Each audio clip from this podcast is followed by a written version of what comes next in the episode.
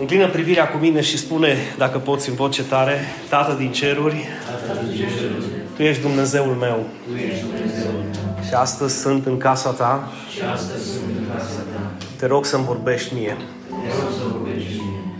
Să lucrezi în sufletul și în inima mea. Să lucrezi în sufletul și în inima mea. Iar lucrarea pe care ai început-o, Iar lucrarea pe care ai început-o, să o desăvârșești până în ziua lui Hristos. Până în ziua lui Hristos. Amin. Amin și amin.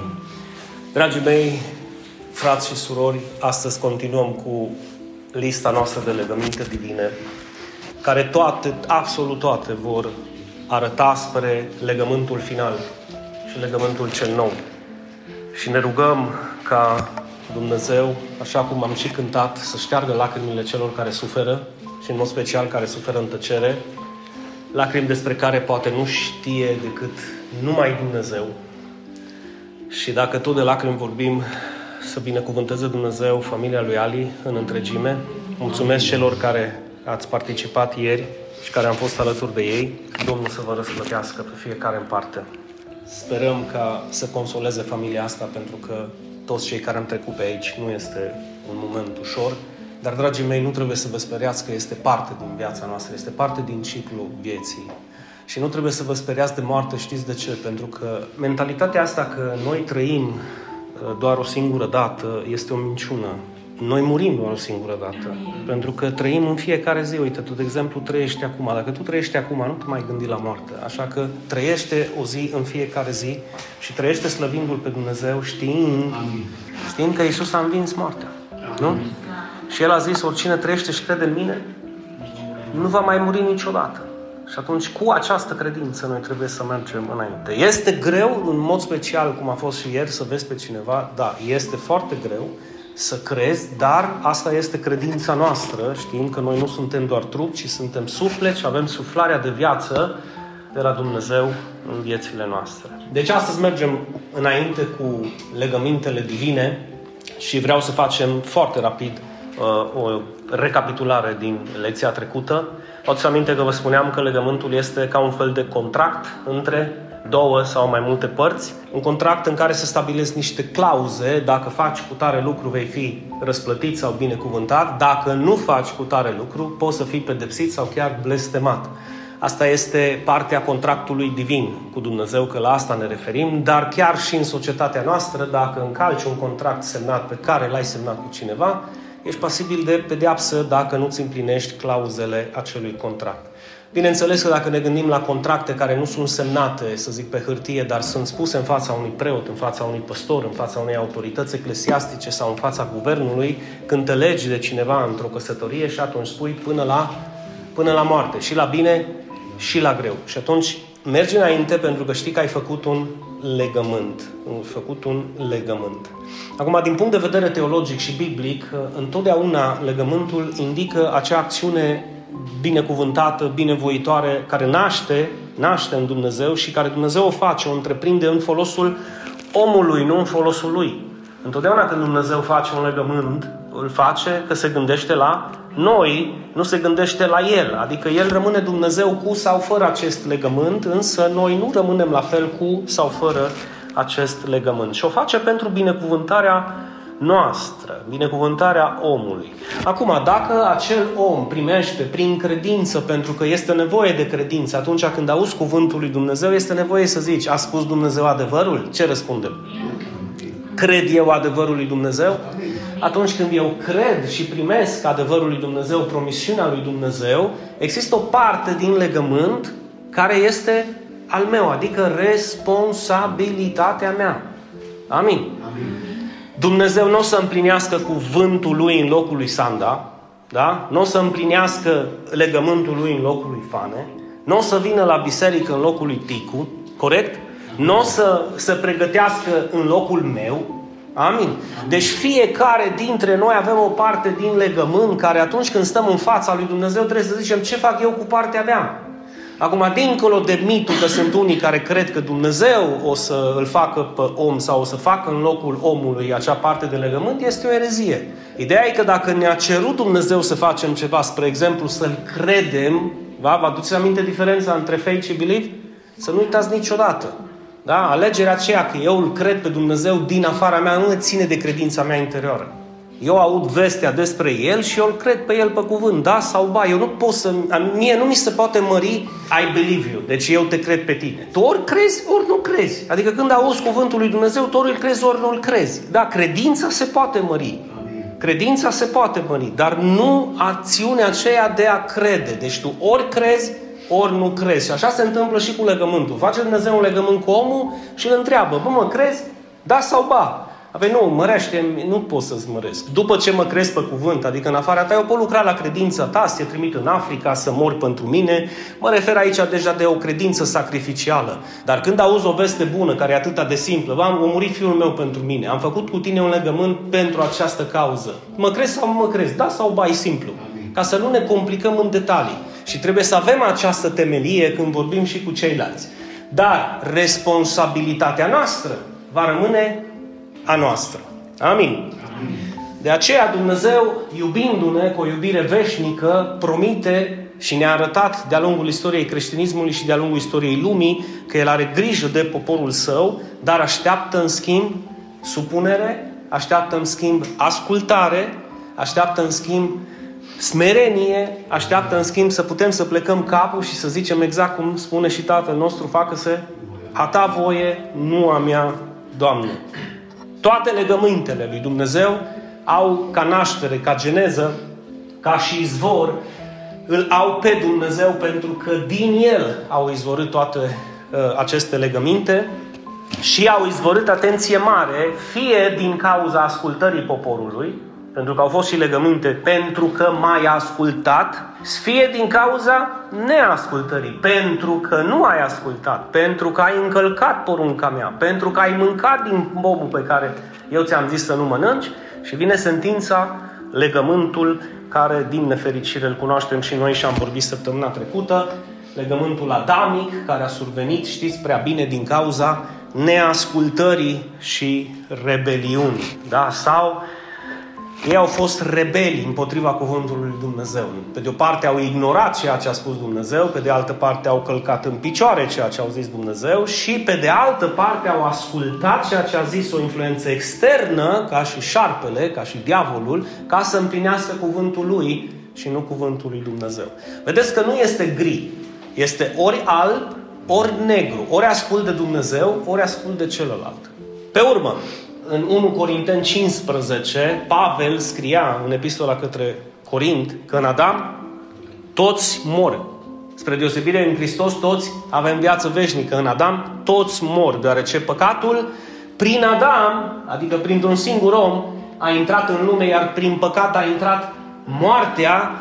Astfel, dragii mei, moartea a trecut la toți oamenii din cauza că toți au păcătuit. De aceea nu ne mirăm că un copil are atitudini din firea lui păcătoasă, pentru că nu a, poate să ajungă foarte rapid la maturitate să le ascundă. Sunt unii copii care sunt și profesori de mici, dar marea majoritate li se văd. Natura asta căzută li se vede. Noi ajungem la maturitate și începem să le ascundem, să le acoperim, să lucrăm la ele. Unele Dumnezeu le operează, le scoate din nou, altele le avem ascunse bine acolo frumos în pătut, să nu le știe nimeni, dar îs pe acolo și când vine o problemă, ies ursuleții și zicem: apoi eu n-am știut că-s așa, că eu m-am pocăit și am făcut botezul nu știu când. Cum să poate să scot eu pe gură așa ceva? Bună dimineața, tu cât timp ești carne, vei rămâne carne. În trupul ăsta de carne trebuie să ai foarte mare grijă. De aceea când tu te înfrânezi, nu te înfrânezi până la botez. Nu te înfrânezi numai un pic după botez. Tu trebuie să te înfrânezi toată viața. Nu-i pentru toată lumea, pentru că nu e prea place să ne înfrânăm. Ne place să înfrâneze ăla de lângă noi. Cineva să mai zic amin. Amin. Ce este născut din carne, zice Iisus lui Nicodim, este carne, va rămână carne și carnea și sângele pot sau nu pot să moștenească împărăția. Nu. N-au cum. Deci tu în carne nu poți să moștenești împărăția lui Dumnezeu. Tu în carne nu poți să intri în împărăția lui Dumnezeu. Tu în carne nu poți să vezi împărăția lui Dumnezeu. Deci, dragii mei, să fiți foarte atenți. De aceea vedem trupurile cum sunt băgate în țărână, că țărână au fost și în țărână vor ajunge. Trupurile, coperta, templele Duhului Sfânt, în alte cuvinte. Dar noi nu suntem doar coperta, aici e ideea. Noi am primit o suflare de viață și Iisus promite și Evangheliile promit că noi vom avea trupuri glorificate, care nu vor mai suferi, care nu vor mai avea probleme, care nu se vor trezi cu dureri de șale, de spate, de genunchi, de umăr, de coate, da? Se vor trezi zicând, aleluia, cum ne trezeam noi la cincisprezece ani, că-i frig, că-i ploaie, afară, scoate mingea și până de seară. Da? Și de seară, înainte să vină seara, fugi pe durgău rapid, în fugă, Ioana, îți mai aduce aminte, în fugă până în vie, o baie, hai să facem o baie, unde? În lacul Tri. Era șase ceasul, Cambo, hai, Linuțu, hai, pe terasă, făceam baie, veneam înapoi. Deci, nu pot să moștenească carnea și sângele împărăția lui Dumnezeu, da?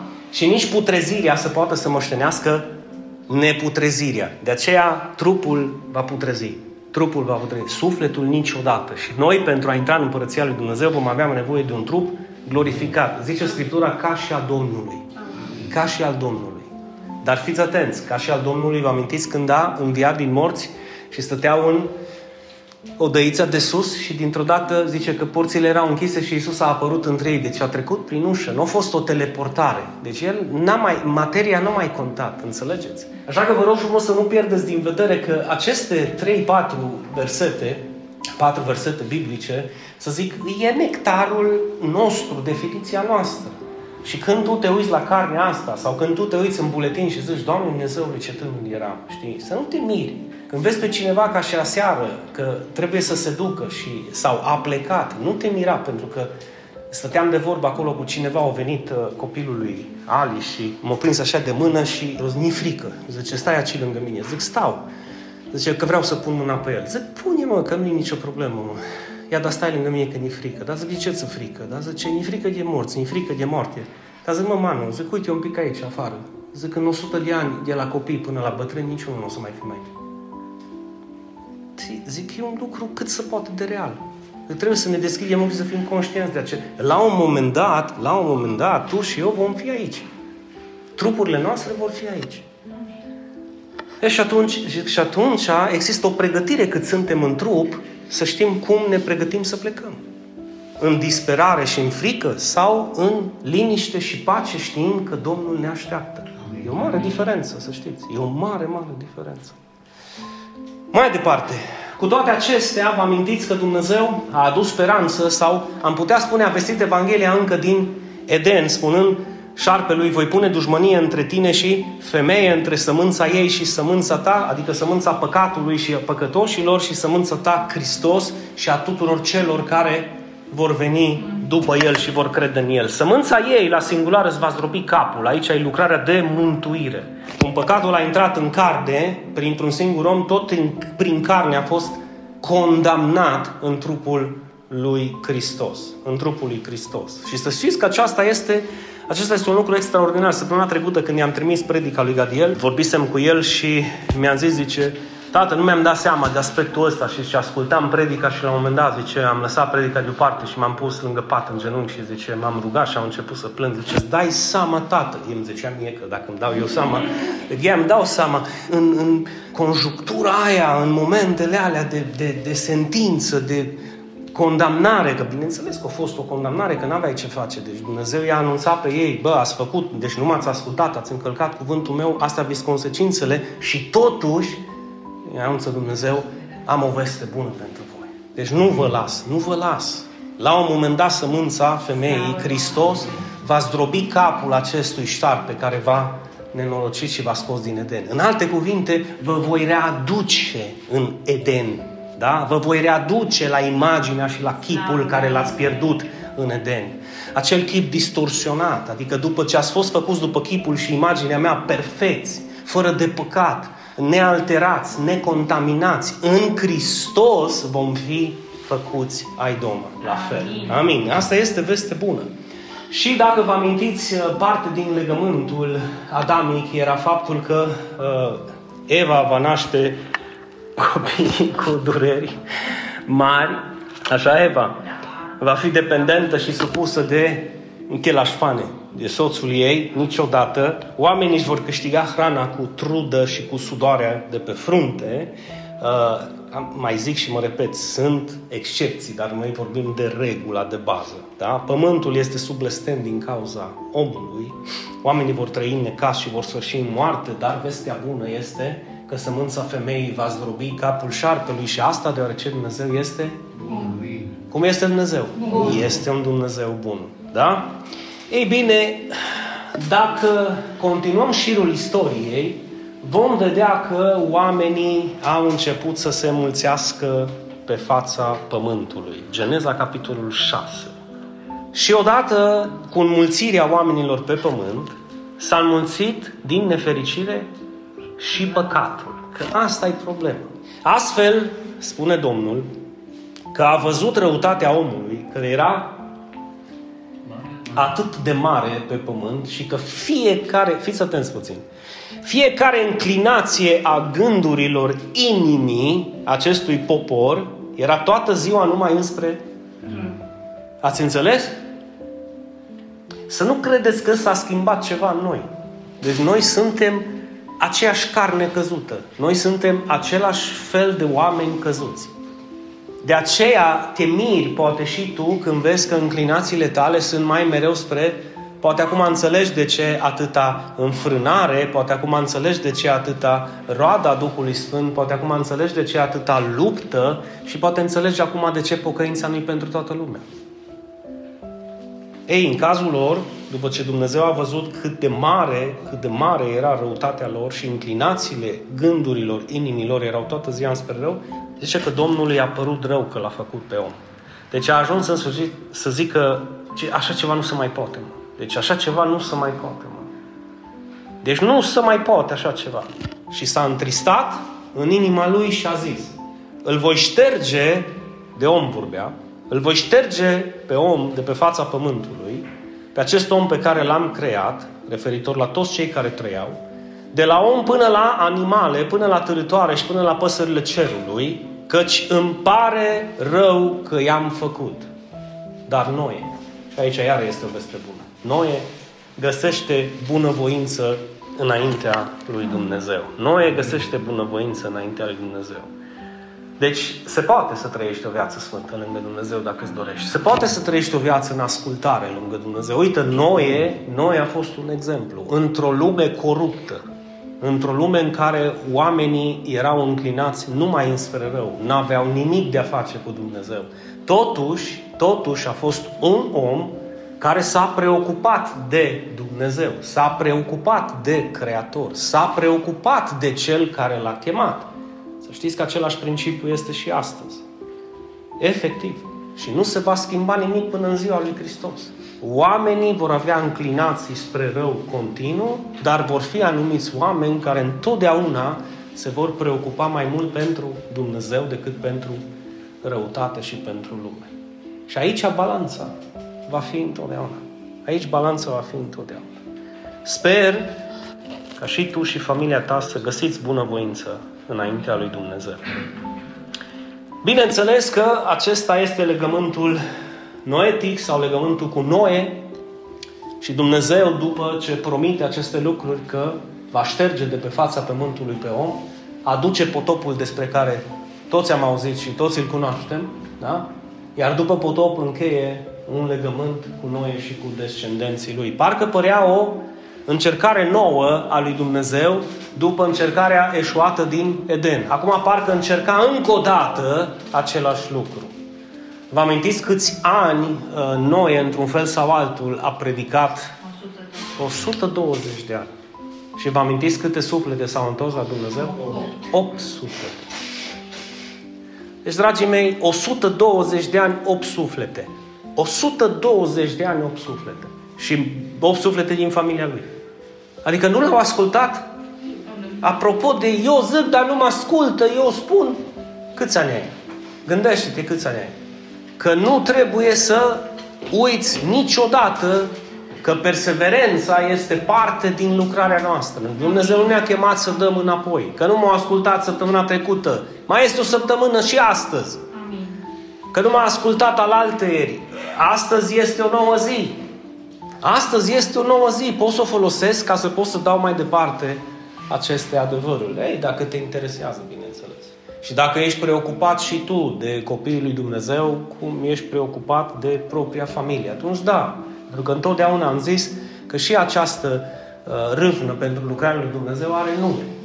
Adică dacă este vorba de mine și ai mei, parcă râvna mea este mai mare. Dacă este vorba despre altul, păi să-i ajute Dumnezeu. Știi? Noi facem parte din familia lui Dumnezeu și familia lui Dumnezeu este familia pe care El a ales-o și a ales-o în Hristos și ne-a predestinat pentru viață veșnică în Hristos, în sensul în care El a zis: toți cei ce mă vor crede pe cuvânt și vor alege să-L creadă pe Iisus Hristos, Fiul meu, vor avea parte de viață veșnică. Și închipuiți-vă un pic că și Petru vorbește despre Noe. Și Petru vorbește despre Noe. Și spune la un moment dat că oglindirea acestei ape, când vorbea despre potop, este botezul care vă mântuiește pe voi. Nu este o spălare de întinăciunile și de păcatele noastre trupești și este o mărturie a unui cuget curat în fața lui Dumnezeu. Deci botezul nu te limpezește și te curăță de păcat. Botezul este mărturia ta curată că Dumnezeu deja te-a curățat de păcat. Aș vrea înainte să trecem mai departe să vă gândiți extrem de bine la faptul că Iisus a avut o avertizare pentru noi și a zis: când Fiul omului va reveni pe acest pământ, timpurile vor fi ca și pe vremea lui Noe. Și vă place teologia sau vă place să studiați Scripturile sau nu, permiteți-mi să vă spun că trăim acele vremuri. Zice că se vor căsători și se vor despărți. Vor construi, vor cumpăra, vor vinde, se vor da bărbați cu bărbați, femei cu femei. Imoralitatea va fi la cote maxime, la cote maxime și păcatul va fi efectiv până... Deci înclinațiile lor va fi mai mereu înspre... Du-te, bă, cu apa ta și cu potopul tău. Du-te, bă, pocăitule fanatic. Du-te, bă, și lasă-mă, bă, că noi avem noi religia noastră. Cine trebuie nouă să vorbiți e Dumnezeu, că trebuie să predice Evanghelia. Lasă-mă, că ceea ce s-a întâmplat cu Noe era aceeași veste bună a lui Dumnezeu, parcă împachetată și văzută altfel. Bă, veniți și voi, mă, aveți... este loc și pentru voi în arcă. Și știți când au venit? Când s-au închis, când s-au închis ușile. Când s-au închis ușile. Exact când ajung și astăzi la oameni când e prea târziu. Ce mai poți să faci după ce pleacă? Poți să-i zici ce vrei tu. Că dacă se închid ușile la arcă și au venit potopul, nu mai există speranță. Dacă Hristos vine și s-a închis posibilitatea de a-L accepta pe Hristos și a-L urma pe Hristos, nu mai există speranță. Nu mai există speranță. Și vreau să vă spun că cu siguranță, dacă vă uitați un pic la legământul cu Noe, găsiți câteva asemănări izbitoare cu primul legământ. Spre exemplu, uite, Geneza, capitolul nouă. Deci după potop, se termină totul, găsesc pământ, se duc pe pământ, încep în alte cuvinte să-și reia viața, dar înainte le zice Dumnezeu: fiți roditori, înmulțiți-vă și umpleți pământul. Același, aceeași parte. Aceeași parte ce le-a zis-o și Nedem. Pe urmă, în alte cuvinte, le spune că toată creația este la picioarele lor, adică le va fi supusă lor. Uite, teama și spaima de voi va fi peste orice vietate de pe pământ. Ele, vietățile, v-au fost date să le stăpâniți. Am rezumat un pic ca să nu vă dau tot pasajul, dar despre asta este ideea. În Geneza, capitolul uh, nouă, versetele unsprezece, apare iarăși vestea bună și zice Dumnezeu: niciodată nu vor mai fi nimicite toate făpturile de apele unui potop și nu va mai fi un potop ca să distrugă pământul. Și nici n-a mai fost. Și nici nu va mai fi vreodată. Acesta este semnul legământului pe care l-am încheiat între mine și orice făptură care este pe pământ. Și care este semnul? Corpul greu. Ăsta a fost semnul pe care Dumnezeu îl pune ca noi să putem să-l vedem și să înțelegem că atunci când înclinațiile omului sunt întotdeauna spre rău, Dumnezeu nu va sta cu mâna în sân. Nu va sta cu mâna în sân. Acum, semnul acestui legământ, spune Dumnezeu, este curcubeul care apare pe nor după ploaie. Voi pune în nor curcubeul meu, versetul treisprezece din capitolul nouă. Când curcubeul va fi în nori, îl voi vedea și îmi voi aminti de legământul veșnic dintre Dumnezeu și orice ființă vie, de orice trup care este pe pământ. Vă rog să vă gândiți puțin și să asociați un pic curcubeul cu o pildă. De câte ori curcubeul ăsta nu a ieșit în viața ta, aducându-ți Dumnezeu aminte că El este cu tine? De câte ori am fi putut să fim distruși din cauza păcatelor noastre și a apărut curcubeul așa ca și, ca și cum ar zice, dragostea mea este neclintită și va rămâne alături de tine. Și asta întotdeauna, chiar dacă am fost sus și chiar dacă am fost jos, am rămas aproape de El, cu bune și cu rele, cu sfințenie sau cu păcat. Am fost acei oameni care, dacă am căzut în genunchi și n-am mai putut să continuăm în picioare, ne-am dus pe genunchi și am continuat pe genunchi. Dacă am plâns și ne-a durut, am plâns și ne-a durut și am dat înainte, nu am dat înapoi. A fost greu și poate am rămas părăsiți de toți, poate am fost necinstiți de toți, poate nu am fost onorați de toți, dar am mers înainte știind că noi nu așteptăm onoare de la oameni. Noi așteptăm să putem să-i onorăm noi pe ei, să fim noi un exemplu. Și asta îți sună și ție. De aceea, dragostea, când auzim de dragoste, este adevărată când tu o pui în practică în viața ta și te întrebi cum iubesc eu pe aproapele meu, nu cum mă iubește El pe mine. Onoarea celor ce merită onoare din viața ta este ce onoare dau eu celor de lângă mine, nu cum mă onorează ei pe mine. Pentru că altfel nu va fi niciun fel de creștinism și nu va fi niciun fel de lucrare în viața ta dacă nu e vorba de tine când e vorba de schimbare. Dacă e vorba de cel de lângă tine, este o lucrare pe care ai pierdut-o de foarte mult. De fapt, nu va fi niciun fel de lucrare până când nu vei realiza că Dumnezeu are treabă cu tine. De aceea Scripturile spun că Cel ce a început în voi buna sa lucrare o va desăvârși până în ziua Lui Hristos. Amin. Deci El nu va lăsa lucrarea Lui neterminată atâta timp cât tu îți dorești ca El să continue să lucreze în tine. Vedeți de ce oamenii ajung și se schimbă și după aceea nu se mai schimbă? Pentru că încep problemele să zică, a, că dacă eu m-am schimbat, așa schimbă-l și pe el, schimbă și pe ea, dar Dumnezeu vrea să te desăvârșeze pe tine. Lucrarea Lui este cu tine. Eu știu că tu ai râvnă și ai vrea să-ți schimbe copiii, ai vrea să-ți schimbe pe părinții tăi, ai vrea să-ți schimbe pe fratele tău, ai vrea să-ți schimbe pe păstorul tău. Poate ai vrea să schimbe pe unul din cor sau poate ai vrea să schimbe pe un vecin sau o vecină, un colegă, dar Dumnezeu are treabă cu tine. Tu trebuie să realizezi că lucrarea Lui este cu tine și este personală.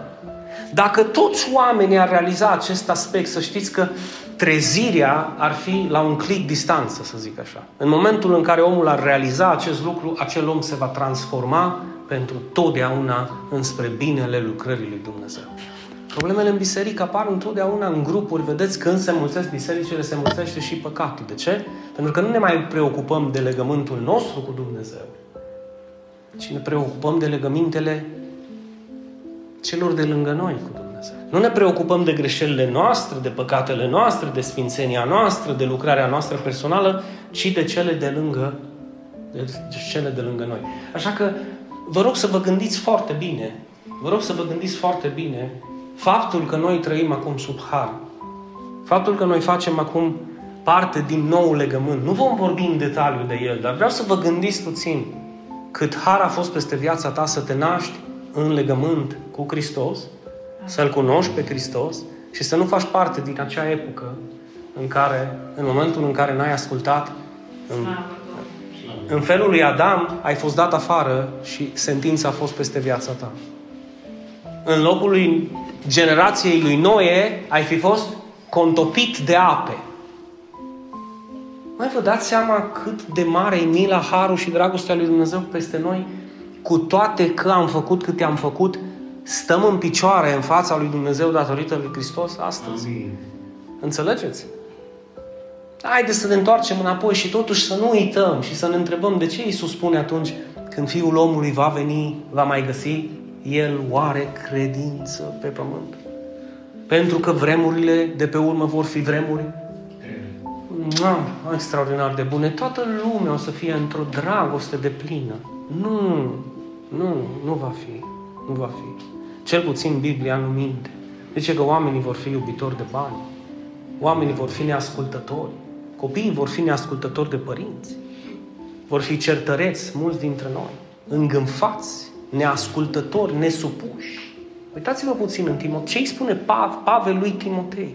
Mă, copile, asta se va întâmpla în vremurile de pe urmă. Cască ochii și nu nega această realitate. Când ai dispute în biserică, să știi de ce le ai. Când vorbesc de oamenii, de vremurile de pe urmă și că oamenii vor fi cum vor fi, ăia vor fi membri în biserică la tine. Să nu crezi că vei păstori o biserică de sfinți, care n-au probleme cu nimic. Ba mai mult, ăștia o să fie mai tentați ca aia de afară. De ce? Pentru că aia de afară diavolul se dea pe la ce? Că dărăs membrii la mine. Eu mai trebuie să-i conving de nimic. Să înțelegem? Nu, vrei să schimbi viața și-i pe tine. Vrei să închei un legământ, e pe tine. Vrei să-ți transformi viața, e pe tine. Vrei să ai o familie bună, e pe tine. Vrei să te implici în lucrare, să fii supus păstorului sau conducerii sau bisericii, e pe tine. O să te toce mărunt. Pentru că până la urmă el nu-și va dori acest lucru niciodată. Astfel, Dumnezeu a continuat să fie bun și continuă să fie bun pentru că încă al său curcubeu nu numai literalmente se vede pe cer. Foarte multe dintre aceste curcubei au ieșit și au fost văzute de către noi în situații extrem de delicate. Astfel era ca și cum Dumnezeu ne-ar spune: iertarea mea este peste tine. Nu uita că sunt alături de tine. Uită! Chiar dacă furtuna e mare, câți au avut parte de furtuni în viață?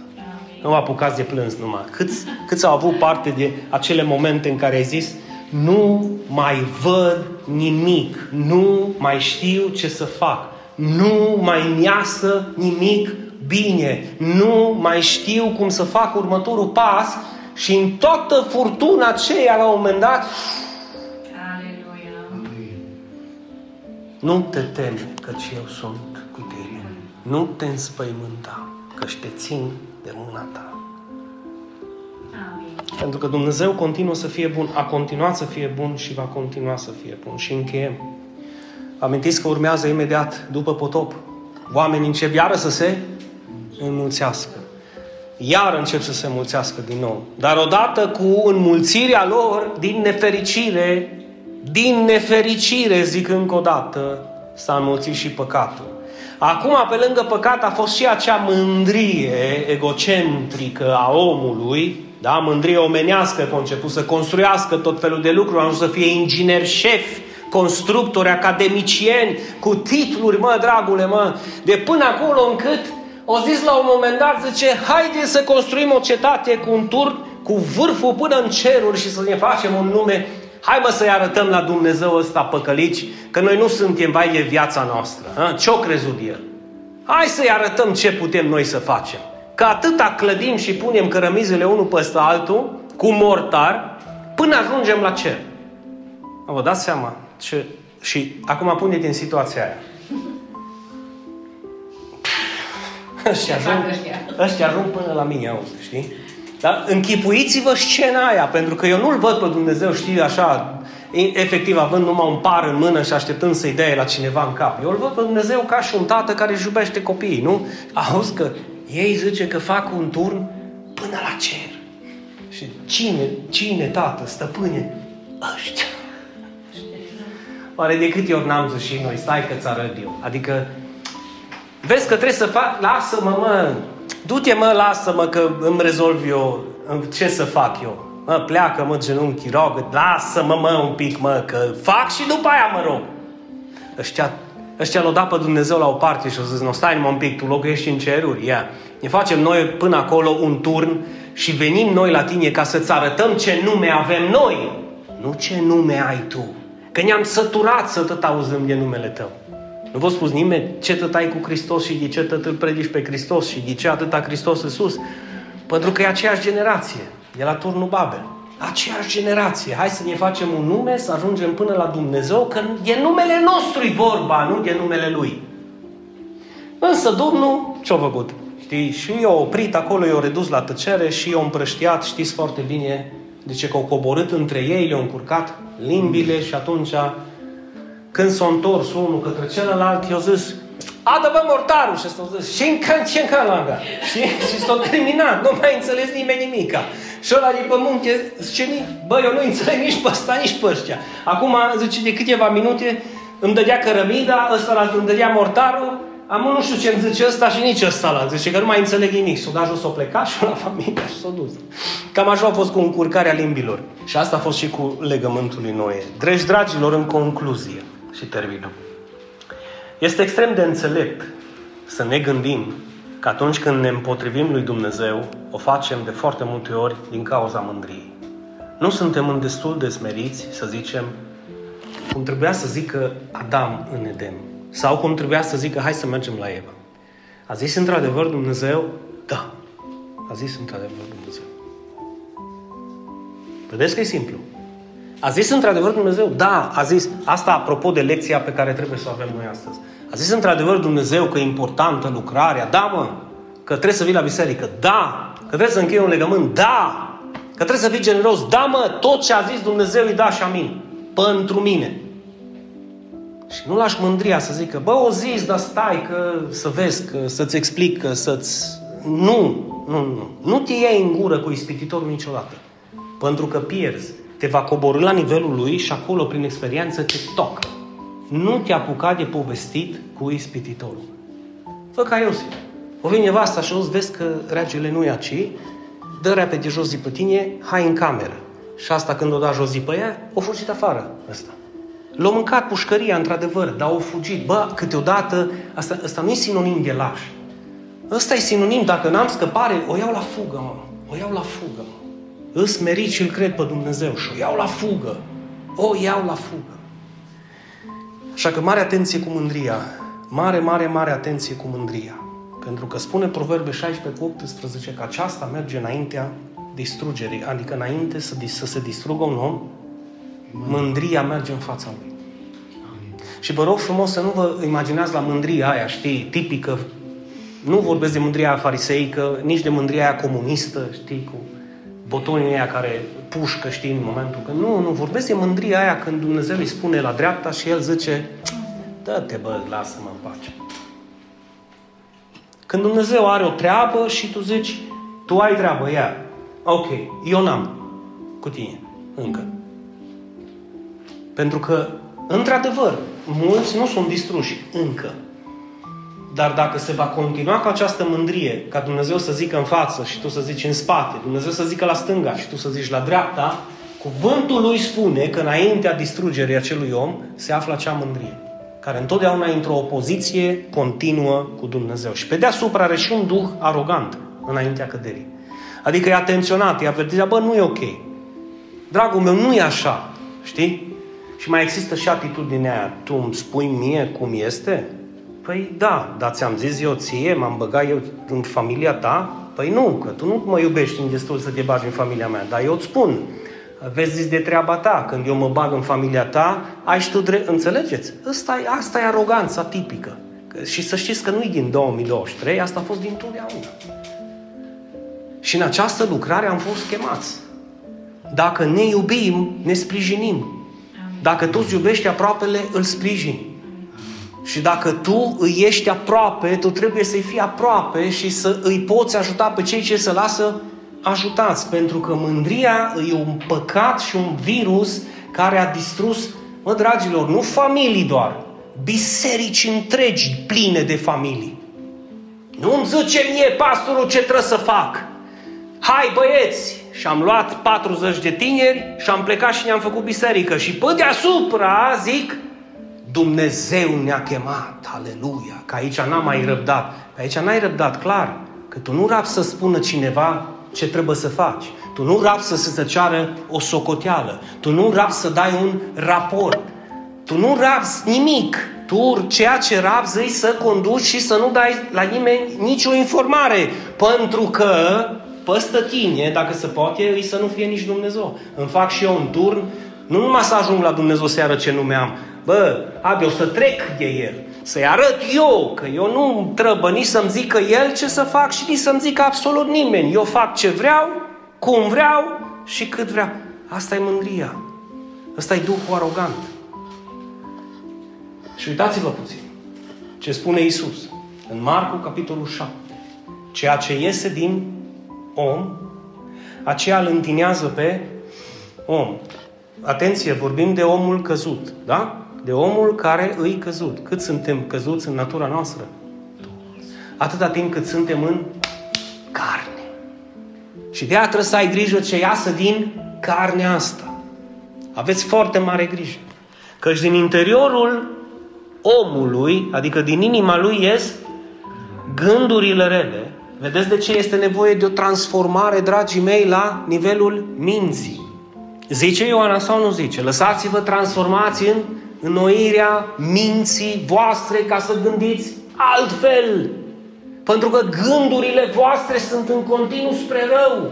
Și dacă nu te alimentezi și nu te hrănești cu cuvântul lui Dumnezeu, e clar că numai gândurile tale o să le ai. Gândurile rele ies de aici. Preacurviile, furturile, crimele, adulterele, lăcomiile, uitați-vă, răutățile, viclenia, depravarea, ochiul rău, blasfemia și ce mai? Mândria. Mândria și nesăbuință. Toate aceste rele ies din interior și îl întinează pe om. V-am mai spus și mă repet, știți care este cuvântul în greacă? Îl spurcă. Întinează este un fel de... El îl pătează, nu îl pătează, îl spurcă. E ca și când ai lua un om și l-ai băga într-un excrement. Știți cum erau alea pe afară, când nu erau în băile, în casă? No, exact cum l-ai băgat de tot în el. Cam așa se întâmplă. Noi când citim astea și citim ca și când citim cu prea curvia, e că zice să nu prea curvești, dar eu nu prea curvez, eu curvez din când în când. Mă, prea curvia e, e curvia, nu este prea curvie. Este curvie sau este să-ți vezi de treabă. Și cu asta la fel. Întinarea nu e doar o întinare, nu e doar o pătare de păcat. Asta e o, deci este o spurcăciune de sus până jos. Amin. Și asta spune Iisus în Marcu șapte și cu asta încheie. Vedeți voi din acest motiv. Apostolul Pavel spune în Filipeni doi și prin cuvântul lui Dumnezeu ne cere fiecăruia dintre noi să avem și noi gândul care era în Hristos Iisus. Asta este soluția. Ăsta este antidotul, ăsta este vaccinul, ăsta este tratamentul pentru această fire căzută. Pentru această carne există acest tratament, dragii mei. Și să știți că Pavel nu ni-l cere în zadar. Și dacă, dacă vreți să mă ascultați sau nu, asta e cea mai împotrivitoare lucrare pentru cei mândri. Pentru că, efectiv, Pavel spune despre Hristos, să avem gândul care era și în Hristos Iisus. Apropo, noi, fiind creștini, suntem chemați să călcăm pe urmele Lui, să urmăm exemplul Lui, da? Zice că El, deși exista Hristos, exista în chip de Dumnezeu, adică în esență era Dumnezeu, n-a considerat că a fi egal cu Dumnezeu este ceva de care se poate folosi. N-a venit să zică, băi, eu-s Dumnezeu, închinați-vă mie, săriți în fața mea, pupați în picioarele. Niciodată nu-L vei auzi pe Hristos cu asemenea discurs. Niciodată. Bine, cine s-a închinat, nici nu i-a zis, bă, ridică-te, că nu trebuie să te închini. Dar niciodată n-a avut acest discurs. El a venit ca slujitor și a venit să ne slujească și zice că s-a golit de sine. Da? Luând chip de rob, de sclav. Adică să vină să ne slujească pe noi. Și a devenit asemenea oamenilor, adică carne. De ce? Pentru că păcatul trebuia condamnat în carne. Se înțelege? În carne. În carne a intrat în Adam, prin Adam a intrat moartea, ai, ei bine, a venit Iisus să condamne acel păcat în carne. Și atunci El vine și nu vine ca și un împărat al împăraților, cu toate că este. Nu vine ca și rege al regilor, cu toate că este. Nu vine ca Dumnezeu, cu toate că este. Adică nu că n-ar fi, că este. Dar uitați-vă la atitudine. Că asta zice Pavel. Să aveți și voi gândul care era în Hristos Iisus. Când a venit Iisus n-a zis, bă, hai că viu eu să fac pe... Le arăt eu acum. Nu, au venit să se coboare, să slujească. Și Pavel, după ce înțelege acest aspect, zice, am pentru biserică calea, calea spre o putere vie, calea spre o transformare a unui oraș, calea spre o transformare a unei familii, calea spre o transformare a unui suflet care într-adevăr își dorește o schimbare profundă. Golește-te, mă, de tine. Ia și tu un chip de rob, de sclav și zi, iată, mă trimite-mi pe mine. Ce pot să fac? Înțelegeți diferența între ce pot să fac și ce ar trebui să facă? Înțelegeți de ce unii trebuie să dea sfaturi și să le spună altora absolut tot ce trebuie să facă, cum trebuie să facă? Niciodată nu-i auzi. Spune-mi ce trebuie să fac eu. Pentru că atunci când iei un chip de rob, un chip de sclav și te golești de tine, nu-ți pasă de ce face el, că-ți pasă de ce poți tu să faci pentru el. Și atunci, golindu-te pe tine, luând un chip de, de, de sclav și slujindu-i celor de lângă tine, nu faci altceva decât să ai gândul care a fost și în Hristos Iisus. Spune dacă poți în voce tare, dă-mi, Doamne, gândul care a fost și în Hristos Iisus. Dă-mi, Doamne, gândul care a fost și... În momentul în care mă golesc de mine, în momentul în care vreau să ajung să fiu robul tuturor, în momentul în care vreau să iau pașii lui Hristos, ăsta este exemplul suprem, dragii mei. Ăsta este antidotul și vaccinul pentru mândrie și orgoliu. Ăsta este, ăsta este tratamentul pentru o minte depravată. Ăsta este, să zic, vindecarea de ceea ce noi am avut probleme din Eden până acum, prin Hristos. Pentru că, fiți atenți, Pavel nu le elimină pe Hristos. Zice, să aveți și voi gândul care... Pavel era conștient că noi rămânem în trup. Și trupul ăsta este căzut. Natura asta este căzută. În orice moment o să dăm chist. În orice moment o să avem o clipă de cădere. În orice moment o să avem o atitudine carnală. Și ca să nu avem, Pavel zice, ia calea lui Hristos. Ia calea lui Hristos. Dar fii atent, tu să iei calea lui Hristos. Și ceilalți să poată să vadă. Am bineînțeles că vor fi dintre exact ce am zis eu. Tu să iei calea lui Hristos, nu eu. Știi? E bine, când ajungi să iei calea lui Hristos, bineînțeles că dacă îți iubești pe cel de lângă tine și vezi că o ia pe altă cale, poți spune, hai și tu pe calea asta. Golește-te și tu de sine. Da? Ia și tu un chip de rob. Uite ce spune despre Iisus și încheiem. La înfățișare a fost găsit ca un om. Ce a făcut? S-a smerit, s-a smerit și a devenit ascultător față de Tatăl. Că era autoritatea lui supremă. Tatăl l-a trimis. A devenit ascultător până la, până la moarte. Și încă moarte de cruce, dragii mei. Și dacă stăm să ne gândim de la pactul adamic până la pactul noetic, vedem bunătatea lui Dumnezeu peste tot. Peste tot. Și faptul că toate aceste legăminte divine ne conduc spre legământul suprem pe care cu toții îl cunoaștem, de aceea n-am început cu el, vreau să termin cu el, gândiți-vă puțin, gândiți-vă puțin ce minunat ar fi, ce minunat ar fi să călcăm pe această cale. De fapt, poate îmi spui săptămâna viitoare, cum ți-ai propus în această săptămână să te golești de tine, să calci pe urmele lui Hristos, să fii smerit și să fii ascultător. Se poate sau nu se poate să zici, iată mă trimite-mă pe mine, pot să fac și eu ceva, ia. A, aș vrea să mă implic în sau cu, aș vrea. Și terminăm cu exemplul suprem.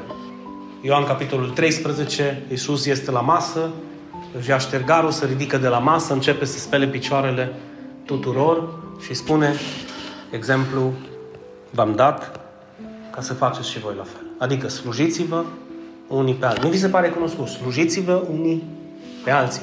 Iubiți-vă unii pe alții. Cum v-am iubit eu. Ajutați-vă, sprijiniți-vă. Adică lucrarea asta să nu lipsească din voi. Eu v-am dat un exemplu. Care este exemplul suprem pe care ți l-a dat Hristos ție? Într-un mod personal.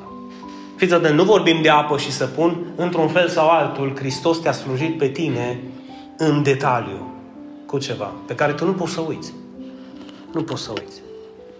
Ia gândește-te care. Pe lângă faptul că mă pot gândi săptămâna asta cum să mă golesc de mine, cum să iau calea lui Hristos, cum să devin ascultător și supus, pe de o parte, să mă gândesc la exemplul pe care mi l-a dat Hristos și să zic, Doamne, vreau să fac și eu la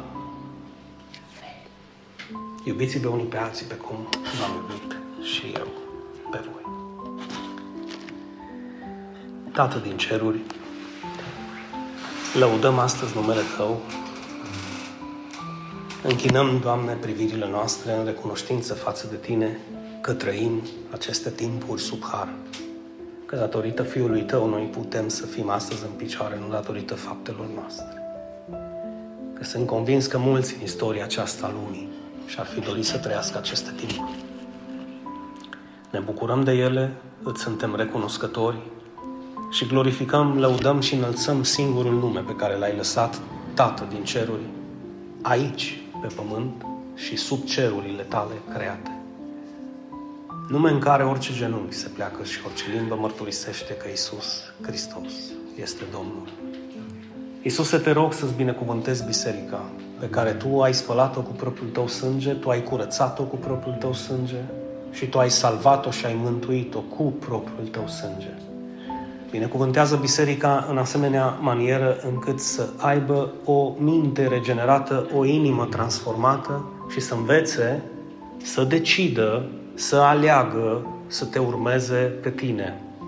Să călcăm pe urmele Tale, Doamne, și în exemplul pe care Tu ni l-ai dat nouă și să ajungem să fim acea lumină în lume care să poată să strălucească în întuneric și să ducem mai departe și noi vestea bună. Că cu toate că, cu toate că s-a păcătuit, Tu ai promis că sămânța femeii va zdrobi capul șarpelui și a fost o promisiune împlinită pe care noi o trăim astăzi. Pe deasupra, Doamne, în multe etape ale vieții noastre, cu toate că am fost sus sau am fost jos, am văzut curcubeul Tău și mila Ta peste noi. Și că ne-ai mai dat o șansă, Doamne. Ne-ai mai dat o oportunitate. Ne-ai mai arătat o cale, că Tu ești cu noi și că nu ne-ai părăsit niciodată. De aceea îți mulțumim că noi am găsit bunăvoință în ochii Tăi, am găsit bunăvoință în inima Ta și suntem astăzi aici, ascultând cuvântul Tău și încercând să fim cum Tu-ți dorești să fim. De aceea pune în noi acest gând care a fost în Hristos Iisus, un gând al dezbrăcării noastre de sine, un gând, Doamne, în care să lipsească mândria și orgoliu, un gând în care să fie înlăturată trufia omenească, un gând, Doamne, care să fie ascultător și supus până la moarte cuvântului Tău, un gând, Doamne, care să fie lumină în lume și un exemplu de urmat. Doamne, binecuvântează-ne familiile, binecuvântează-ne biserica, și continuă să fii cu noi, continuă să fii cu familia lui Ali. Fii alături de ei în aceste momente, Doamne, și numele Tău întotdeauna să fie scutul nostru și apărarea noastră, consolarea noastră și dragostea noastră în fiecare moment pe care îl trăim. Binecuvântat să fie numele Tău. Amin și amin.